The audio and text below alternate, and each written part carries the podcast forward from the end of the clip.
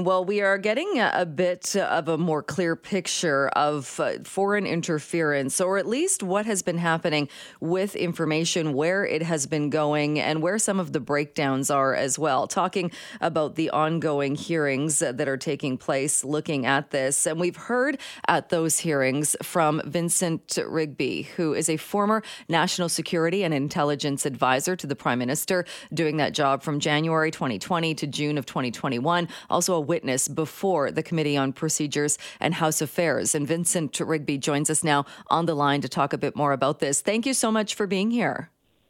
It's my pleasure. Thank you very much for having me. I want to talk a little bit more about some of the comments that you made during your testimony uh, while you appeared at the committee. One of those things about where the leaks are coming from and uh, the leaks of that highly sensitive information. You talked about the fact that it is problematic and that the people releasing this information shouldn't be considered heroes. Can you expand and tell, talk a bit more about that?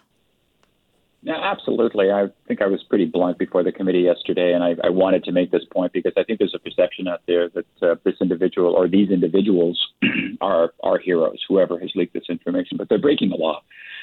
And when you release highly classified intelligence like that into the public domain, you're potentially undermining Canada's national security because you're showing hostile state actors what our what our weaknesses may be, how we collect intelligence, what we know about their capabilities. You're also putting lives at risk, and uh, we have human sources where a lot of this intelligence may have been gathered from, and so if they're exposed, um, they can they can potentially be harmed.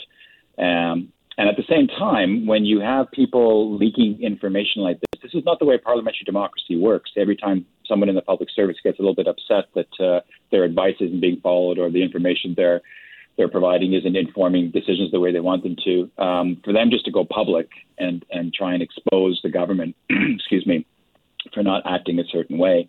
Um, I said before the committee that could potentially lead to chaos because you'll have everybody, every public servant going public that that way. And at the end of the day, public servants aren't accountable to Canadians. The government is accountable to Canadians. The governments have to answer to to um, to the, the, the, public at, at, at uh, on these particular issues. So um, I just think it's a very dangerous precedent that's been set here, and I, I hope it doesn't uh, set an example for others to do to do the same on a regular basis. Do you know the motivation though when you say it's because somebody's not happy that government isn't moving in a certain direction? Could it not be more than that? That it's somebody who's truly concerned that information isn't being treated the way it should be, and that it needs to get attention, and that that was the only way to do it? Well, that it's we don't know what the motivation is at the end of the day for for this individual or these individuals. Um, as your listeners probably know, uh, the leaker wrote a testimonial, I'm calling it, in the Globe and Mail some time ago, talking a little bit about why they did what they did, and it was kind of what you just said that we felt that these were serious national security issues and that they had to be brought to the public domain, et cetera, et cetera, et cetera. Um, but again, the flip side of that is that in exposing all this information uh, to the public, uh, to the light of day, as I said before, you are undermining national security in a lot of ways. You're doing more harm than good, and you are potentially exposing individuals to harm. There are other ways to uh, make this information public, uh, and you know what I find interesting is that all of these things are being discussed publicly. Maybe not with the eye-opening headlines in the Globe and Mail and Global the way they have been recently, but uh, there are a couple of major reports that came out just before the Freedom Convoy and just just before this crisis blew up. One from Ottawa U that I co-authored, and one from CIGI, the think tank, saying there are all kinds of problems in our national security system, including with respect to foreign interference and information gathering and how we share information and governance, etc. So these issues were out there publicly.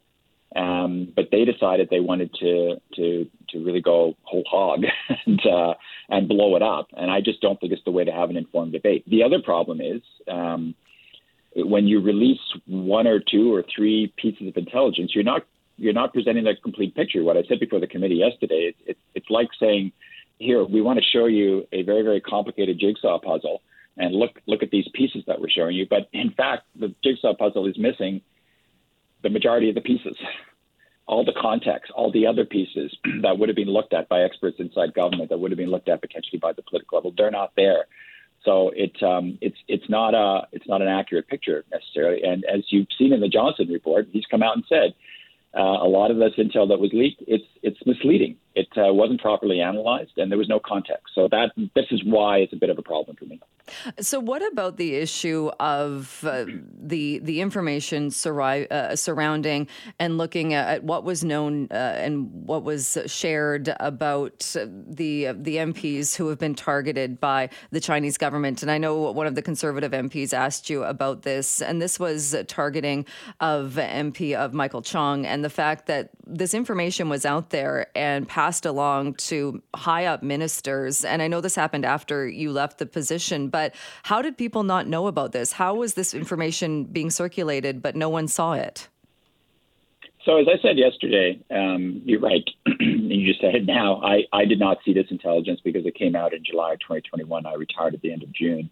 But I also said before the committee that it didn't come as a complete surprise to me that it didn't get up to the, the political level. And uh, this is one of the weaknesses of the system. I saw it when I was there. I, I took some steps to try and rectify it by creating a deputy minister committee to try and look at more actionable intelligence, short term intelligence that we needed to move on, but that was still a, a work in progress.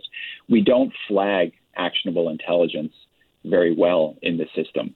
And I think that was acknowledged by my successor, Jody Thomas, when she went before the committee and pretty much said the same thing. And she's taken steps to rectify it as well. But you have thousands upon thousands of intelligence reports being produced by the community every month. And they're coming into PCO, they're going across government, they're, they're going to public safety, they're, they're going to global affairs. But no one is necessarily sitting down and going, okay, you've seen all these hundreds of pieces of intelligence today take a look at this one.